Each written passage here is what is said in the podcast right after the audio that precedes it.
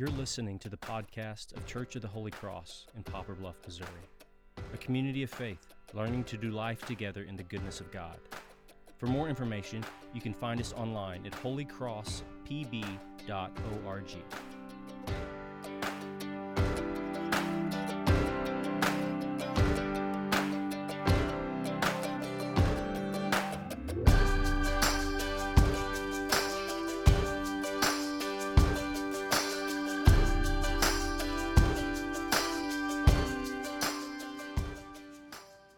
Our second reading comes from the letter to the church at Ephesus. Remember that at one time you Gentiles by birth, called the uncircumcision by those who are called the circumcision, a physical circumcision made in the flesh by human hands. Remember that you were at a time without Christ, being aliens from the commonwealth of Israel, and strangers to the covenant of promise, having no hope and without God in the world.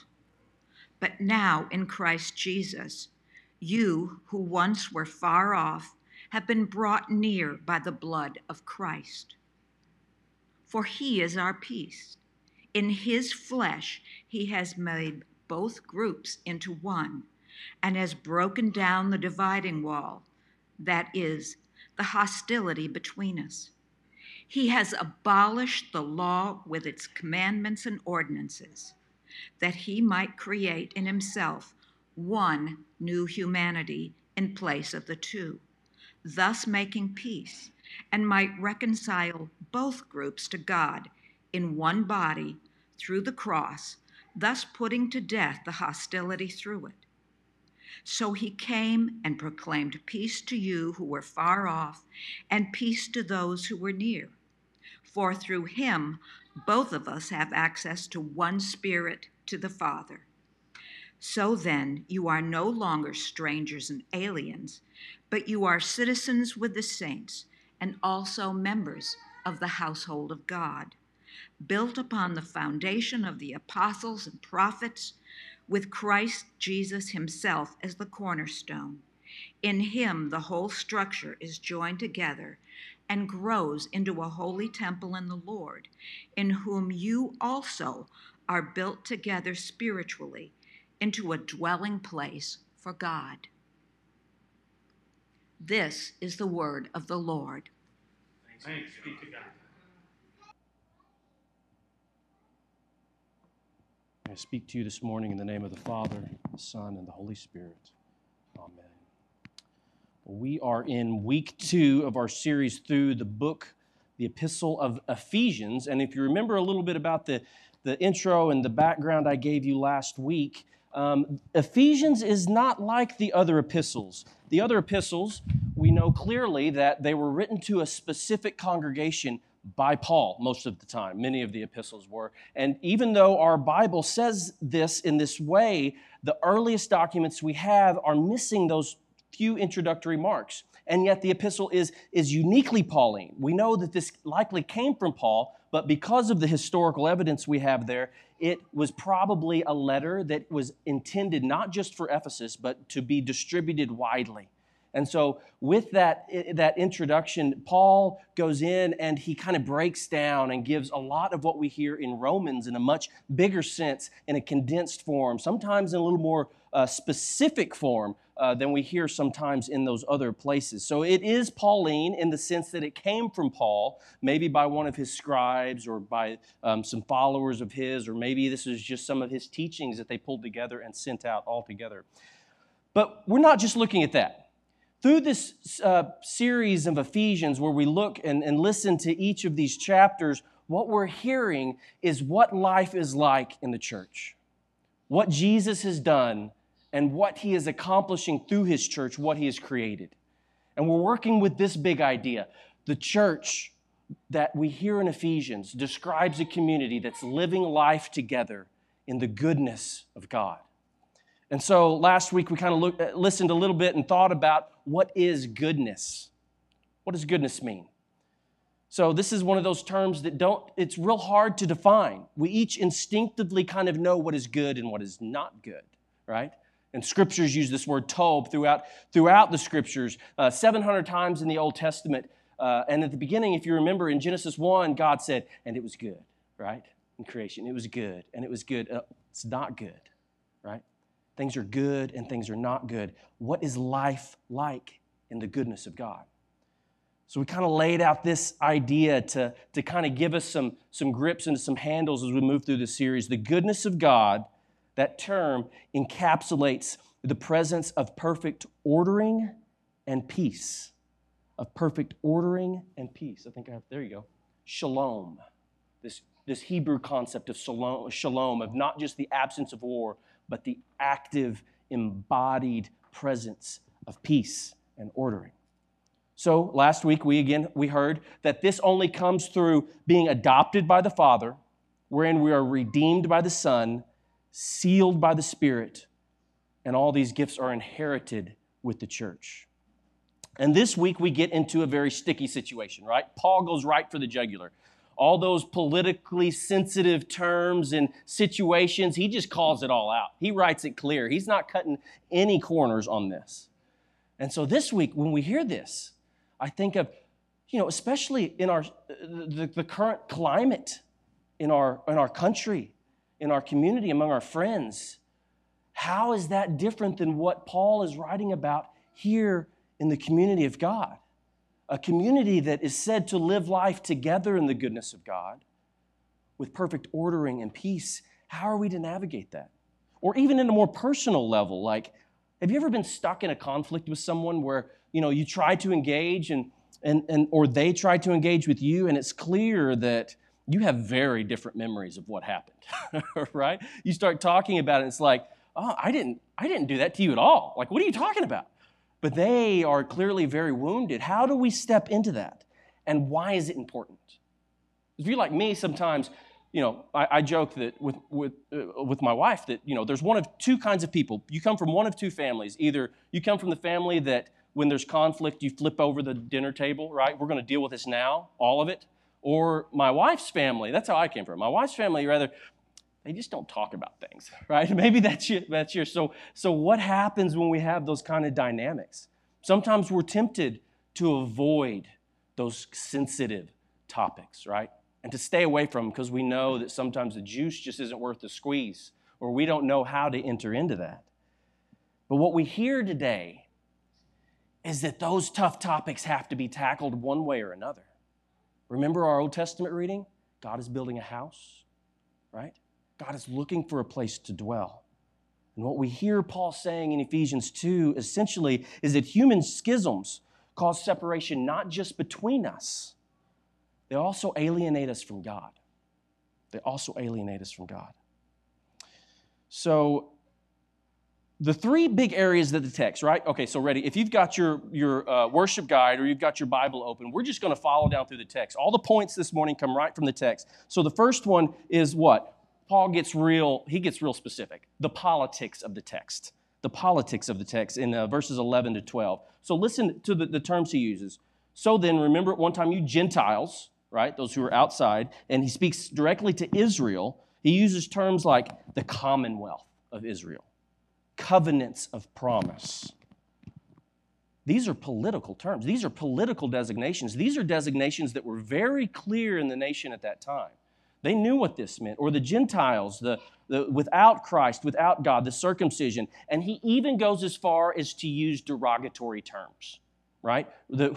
What our NSRV tries to do, very PG-13-ish, cover those kids' ears, right? Paul literally says, those who the world has called the party of the foreskins.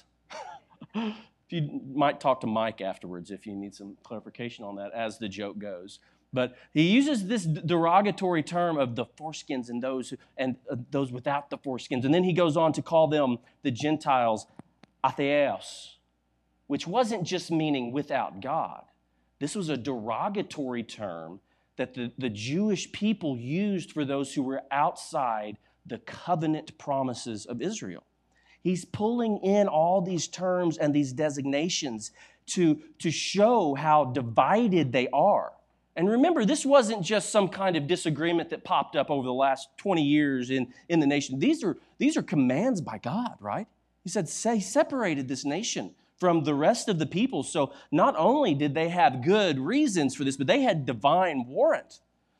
As a matter of fact, in the temple, they found one of these signs not that long ago there on the Temple Mount, where dividing the court of the Gentiles from the inner court in the temple was a sign that read, "No Gentile may enter inside the enclosing screen around the temple. Whoever is caught is alone responsible for the death which follows." These are deep, deep divisions, and one which everyone held up. And Paul's going there, right? He's got a community full of Gentiles and Jews that clearly have a dividing line right down the middle, and he calls them all out. It's a very political text. And not only there, but even when he talks about peace, then he's going after the people outside this community. Rome, remember the time of the Pax Romana, right?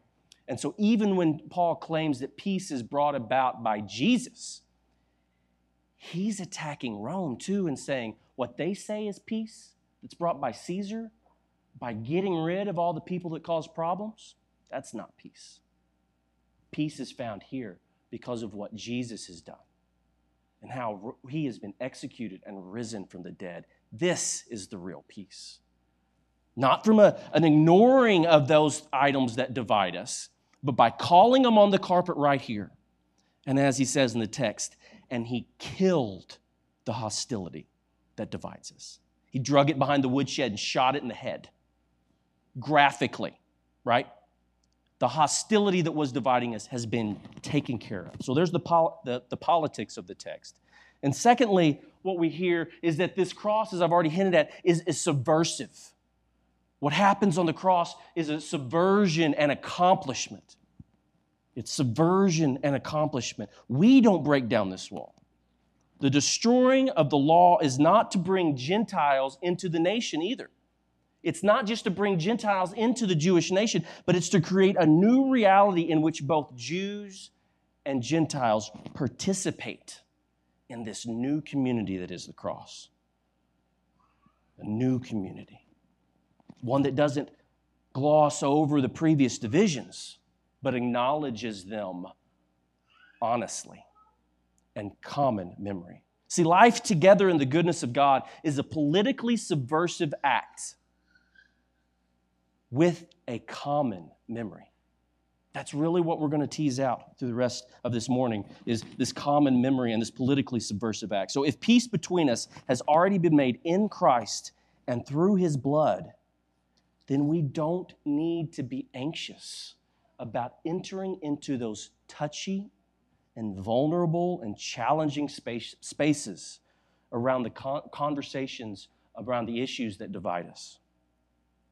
Rather, we are now, because of what Jesus has done, free to enter into those and repent and to move into a new space. We're free to be wrong and repent. He's killed the hostility that can continue the divisions, because sometimes, at least for me, I feel like sometimes it's not safe to step in those spaces, and it's not safe to be wrong for fear that those will continue to be used against me. If I admit that I'm wrong, well, then they've got even more ammo, right? But we're free to be wrong and repent and step into those. So here's a question. All this turmoil that's going on in our communities, in our nation right now, I can't help but read this text and wonder, why do those cultural shibboleths, hostilities, and political insults and factions direct and affect our minds and hearts, the people in the church, as much as they do those outside of it? Paul stepped right in there, and he called them on the carpet, and he said, life in the goodness of God doesn't look like life outside this community. Is this not a condemnation of the church? Is the fact that we so often identify not with the sacrifice of Jesus more than we do those political aspirations and those political visions of the good life over what God has told us the good life is in Jesus. It's right here at home, just as much as it is anywhere else. Could this mean anything more than we have chosen to be formed more by those news outlets and political pundits and gotcha phrases than we have by the foundation of the apostles and prophets with Jesus Christ himself as the cornerstone? Paul called them on the carpet, so we have to call ourselves out too. So terms that he used, like those who were previously called the foreskins, and we say those woke liberals or the conservatives or the deplorables, the party of the deplorables, or the snowflakes or the libtards or the socialists. We have our terms too. We have our terms that had legitimate argument outside these walls, but now Christ has come. And we can step into those vulnerable spaces and acknowledge where we were wrong and listen with attentive ears, the pain of the other side, and understand that God is doing something so much bigger than any party could ever dream of, right here in the community that he's building, the community where peace has come, life together in the goodness of God.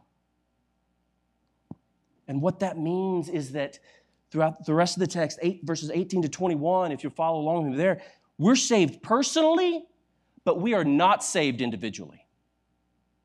Because we often think that we carry around this individual identity of which is somehow separate from those neighbors around us. And though, yeah, we're saved, so we can carry that around and attach to it whatever we want to. But what the text, what we hear here, is that we're saved personally and not just individually. 18 through 21. So he came and proclaimed peace to y'all. Let me insert that. We'll have that talk later, right? To y'all who were far off, and peace to those who were near. For through him, both of us, both parties, have access in one spirit to the Father. So then you are no longer strangers and aliens, but you are citizens with the saints, and also members of the household of God, built upon this foundation of the apostles and the prophets. In him, the whole structure is joined together and grows into a holy temple in the Lord. And again, Ephesians 4, he says, rather, speaking the truth in love, we are to grow up in every way into him who is the head, into Christ, from whom the whole body, joined and held together by every joint with which it is equipped, when each part is working properly, makes the whole body grow so that it builds itself up in love. So again, we're back at our passage, right? Remember what our first reading, 2 Samuel. God is there with Israel, and they want to build him a house. And what does God say? Wait, I don't need a house. What are you talking about? And then we come here to this passage, and it says something about a temple that's being built, in whom you also are being built together to a dwelling place for God, built on the foundation of the apostles and the prophets, Christ Jesus himself as the cornerstone, the cornerstone. You know what this is? Cornerstone? There's a little bit of back and forth in the text. Sometimes it's a cornerstone and sometimes it's a keystone. These are architectural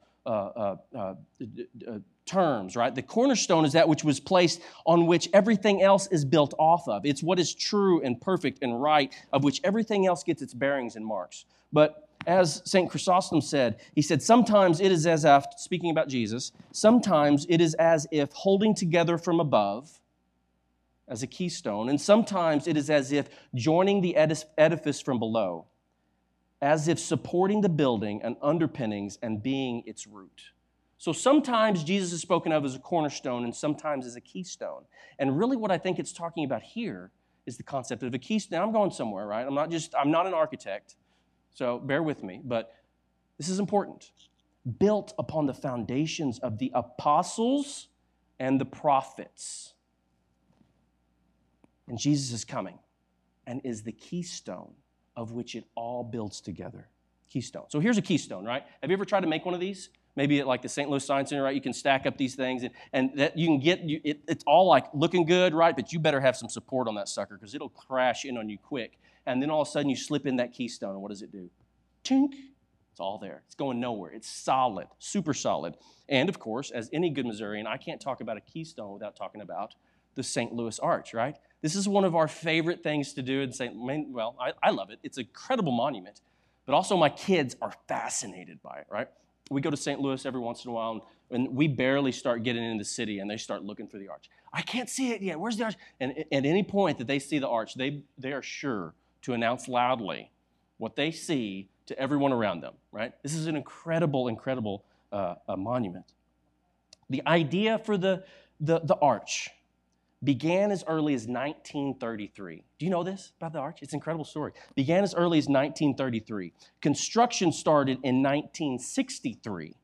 And on October 28, 1965, they were completing the construction of the arch. That morning, the temperature started off at 40 degrees. But the sun rose, and the temperature caused the south leg to begin to expand in the sun's heat, right? So you see this on the south leg, and they built these incredible cranes that actually climb the arch as they go. You can see two of them on either side. And so this south leg, the one that, and remember, it's stainless steel, right? It's absorbing a lot of this heat. The sun rose on the south leg, began to expand in the sun's heat, forcing the legs apart.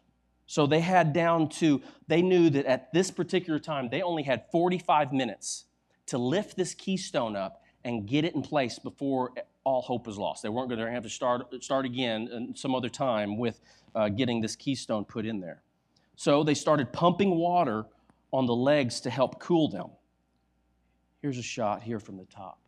So they've got these cranes up there, and they're pumping this water up to try to cool down this south leg to keep it from expanding too much. And they were down to 45 minutes to lift it in place.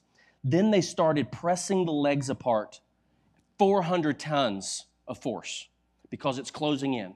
And so they have these big hydraulic jacks up there on top. And also, notice all these workers? Yeah, if you watch the video of this, none of them are tied off. Total side note, that has nothing to do with anything else, but they're just up there hanging in the wind. Incredible, okay? So these legs are expanding. It's starting to get too tight. They're watering it. They're doing everything they can, listen, to make the structure fit to the keystone. 400 tons of force pulling this thing apart, reforming the structure so that the most important piece could fit in. The stability of the arch depended not on everything else that was there, but that keystone. The builders had to make the arch conform to the shape of the keystone, not the other way around. So what would I have done? Probably took my cutting torch, right? Forget all that stuff. Let's just cut this thing down, and the building, the monument ultimately would have failed, right? They had to push this apart. These builders were hired men. They weren't the architect. The architect knew how this had to be done, and that keystone was perfectly designed for it. How many times is the call of Jesus on our life not fit the kind of temple that we wanted to build? How often do we come to something like Scripture like this passage, to where Paul goes right for those issues which were dividing the community? And rather than doing the same and reflecting in the same way that they did, decided instead to cocoon ourselves into a community that has been chiseled and shaped, trying not to chisel our hearts, but the message of the gospel, or that which Paul has told us Jesus has intended to do in his community. I know I've done it. Can you reflect on any times when maybe at least your heart went that direction too? And maybe if the answer is no, it's kind of like that old joke, like every group of friends has one crazy person, and if you can't think of any crazy people in your group of friends, you're the crazy person, right? If we often haven't bumped into an area where that is true of us, then maybe we're not listening to the words of Jesus and his apostles and prophets. So most of us, many of us either reject the keystone of life or are trying to reshape him to fit whatever it is we're wanting to build and add Jesus on as a facade plaque down on the bottom corner. It's not a plaque. It's the keystone. There's a big difference. So for why? Porque, as some friends of mine used to say. My kids often say, like, I'll say something and they'll say, but why, right? But for why? For why? Remember what, I'm going too far forward there. We're going back up. So then remember, for why? Verse 22, who is the structure being built for? Who is the structure being built for? Verse 22, in whom you also are built together spiritually. Ready for this? This is incredible. Into a dwelling place for God. God turned David down when he said he wanted to build him a house. Yeah, okay, he gave him something. He said, okay, if you really want to do that, go ahead, your son, he can build something. But he's holding off on his home until the church. The church is the dwelling place of God. He has waited to make his presence fully known in the world until he's formed the church around the sacrifice and the resurrection of Jesus, his son, a dwelling place for his son.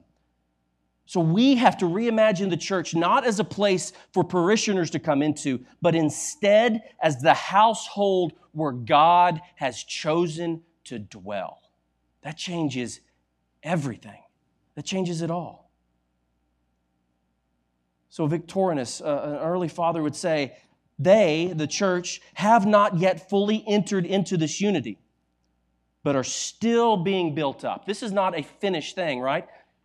Christ is still building his community where the fullness of God will dwell, and therefore he warns and exhorts them because there is a deficiency. So then remember, Paul tells us in verse 11, so then remember that one time you Gentiles by birth, so then remember that you Jews, right? This has not come from a glossing over of our differences, but remembering where we have come from and what God has done. This will maybe help. I heard this week, and it was beautiful. George Erasmus, who is an Aboriginal leader from Canada, said it this way. He said, in talking about the divisions and how his community, these Aboriginal people in Canada and the other folks around, he said, where common memory is lacking, where people do not share in the same past, there can be no real community. Where community is to be formed, common memory must be created. Common memory. Do we have a common memory? Or is our memory somehow different from that memory that God has called us into? So I ask you this, maybe at a more personal level, who causes you to ignore that phone call when you see him on the caller ID? Who causes you to maybe see him in the grocery store and you keep going to the next aisle, right? Who causes you to turn the other way? How can you remember who you once were in order to rebuild? How can you step into that place to where the hostility has been killed and that you can listen with an attentive heart in order to rebuild? Or, it's not just personal, right? It's not just on the individual level. It's collectively, too. It's, as Paul does, it's political. And before I go further into those turbid waters, right, I want to remind you of something. I want to remind you that I'm in your seat, too, and that I love you, and that I care for the divisions that are there. And the text today requires that we talk about some things. This text doesn't stop the conversation on race. It doesn't say, oh, all that's gone. We can't talk about that anymore. No, Paul clearly digs up these divisions, and he holds them up to the light of the gospel. It doesn't stop the conversation on race. It requires it. So it's easy and tempting for me to say something like, just don't be racist. And everyone would nod their heads, we would all agree, and I would have successfully managed to not offend anyone. You see, our ancestors here appropriated Israel's story of the chosen people. The reason this room is so pale is because our ancestors appropriated the story of the Jewish people being chosen by God. and moved into a place where there could be no peace and added hostility onto hostility. Mark Charles, who actually had a bid for president in 2020, said it this way. He said, "We have a white majority that has a mythological memory of discovery," remember discovery, expansion, exceptionalism, opportunism, and community. And we also have communities of people of color that have lived experience of stolen lands, broken treaties, slavery, Jim Crow laws, boarding schools, ethnic cleansing, genocide, Indian removal, internment camps, segregation, mass incarceration, families separated at the borders. We have no common memory. And I think we can all agree that the community at a national level is absolutely in the pits. Common memory. And Paul says, life in here, it's safe. It's life together in the goodness of God where we can pull out those divisions and we can hold them up safely in a way that's honest and experience this goodness of God in a new way that those outside the community of Christ have no opportunity to. So if we're really honest, often this feels like really bad news for us. This feels a lot of times like bad news because we mistakenly believe that if we were to get honest about where we came from and why we haven't experienced some of these same challenges, that somehow that means maybe we don't love this country? No, that's not what that means. Or maybe it's disrespectful to those people who are our heroes that came before us? No, that's not it at all. But God is building something new in this community, in this church. And the good news that counters our bad news that often feels like bad news so often is this, is that when we are vulnerable with one another, God promises to meet us there. He's building a spiritual house in which he will dwell. And unless we're willing to go there, there can be no life together in the goodness of God. This is both personal and political. The good news is that we already have all we need through Christ, his accomplishment and promise, to safely remember honestly, to form a common memory that takes seriously the wounds that our brothers and sisters have experienced while also honestly living and honoring our history and past in our story. It's now safe to remember honestly because when we do, God promises to dwell in our midst. But this isn't just mental recollection. This word that Paul uses there for remember is mnemoneo. I can't say it right. Close enough. Mnemeo, right? I can read it. I can't say it. It's not just mental recollection. But everywhere else in Scripture, in the New Testament especially, that this word is used is memory that moves into speech, like Paul did, and action. It's memory that requires action. What tension needs to be brought out into the open, acknowledged, and reconciled? That's what Paul's getting at with memory. It's memory that drives us to do something about it, to move into those tense spaces and vulnerable spaces. And then he says later in chapter 4, he says, in this, put away from you all bitterness and wrath and anger and wrangling and slander, together with all malice, and be kind to one another, tenderhearted, forgiving, as God in Christ has forgiven you. And just in the same way, Jesus himself says in Matthew 5, so then when you are offering your gift at the altar, this is one reason we did the Decalogue this morning, that reminds us of all these things. Matthew 5, so then when you are offering your gift at the altar, if you remember that your brother or sister has a really terrible attitude and doesn't like you for some reason, no, right? Has something against you. Only if you think it's legitimate. Wait, gosh, no, that's not what it says either.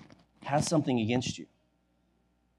You listen to their story, the pain they experience, because that is a real reality for them that we have to acknowledge and move into. Leave your gift there before the altar and go. First, be reconciled to your brother or sister, and then come offer your gift. So, life together in the goodness of God. Ready? Here's where the answer comes. Since I've got all the answers, right? This is what this means. Life together in the goodness of God requires common memory. Who we used to be And now what Christ has done is primary. It's safe to create a common memory. But what is primary is who we used to be, who we used to identify as primarily, and now reshaped and reformed to fit the cornerstone, to fit the keystone of what God is doing and building as the primary identity of who we are. So lastly, here's how we do this. Number one, I have three things to close with. We remember who we are. In this text, we are the foreigners. We are the Gentiles. We're not the Jews in this text. We're those who were outside the covenant promises of God, outside the commonwealth of Israel. Those who were said were to be without God and without hope. That is who we are. We start there. We didn't break down the wall of hostility. Jesus did. We didn't find God. He came and found us. When we were dead and lost in our trespasses and sin, remember who you are. And in the same way, that means our old identities aren't erased. They're there, and they form this beautiful tapestry of this new story that God is weaving together. Number two, remember what it cost in the particularities. So because of our new identity, it's free to acknowledge and remember the cost of what it took for our privilege and prosperity in our particularity, where we sit now. It's okay to acknowledge that those evils that our ancestors did before us that gave us the possibility of sitting here, right? And the cost of what that took and our complicity in acknowledging that. So what you may have heard so much of today in many areas is land acknowledgement, right? Today, we are standing on the ancestral lands of the Osage, of which a treaty was signed in the early 1800s that pushed them out of this area, right? It's okay to acknowledge that and to acknowledge the pain and the death and the suffering that caused for other people, which makes it possible for us to sit here as we do today. But ultimately, we remember what it costs in the particularities and that what Christ has done to make us Gentiles members of his household. Because no matter what happened outside these walls, he's doing something new and creating life together in this goodness of God. And lastly, we remember who we are becoming and what God is doing. He's making one nation out of many. The work has been accomplished. The wall of hostility has been broken down. Peace is now possible. And where we are brave enough to step into this void, God has promised to meet us there, to dwell along with us, and to create a community where life together can be goodness, the goodness of God. Who is it for you personally? And who is it that you have a hard time hearing from in the conversations in our communities and in our nation? Because I'll tell you the truth, I've got those places in my heart too. Those other communities of people that when they start talking, it's like, I don't know, I don't understand any of this that you're talking about. But what we hear from Jesus is that it's safe to go there in this community, personally and politically. Who is it for you? Amen.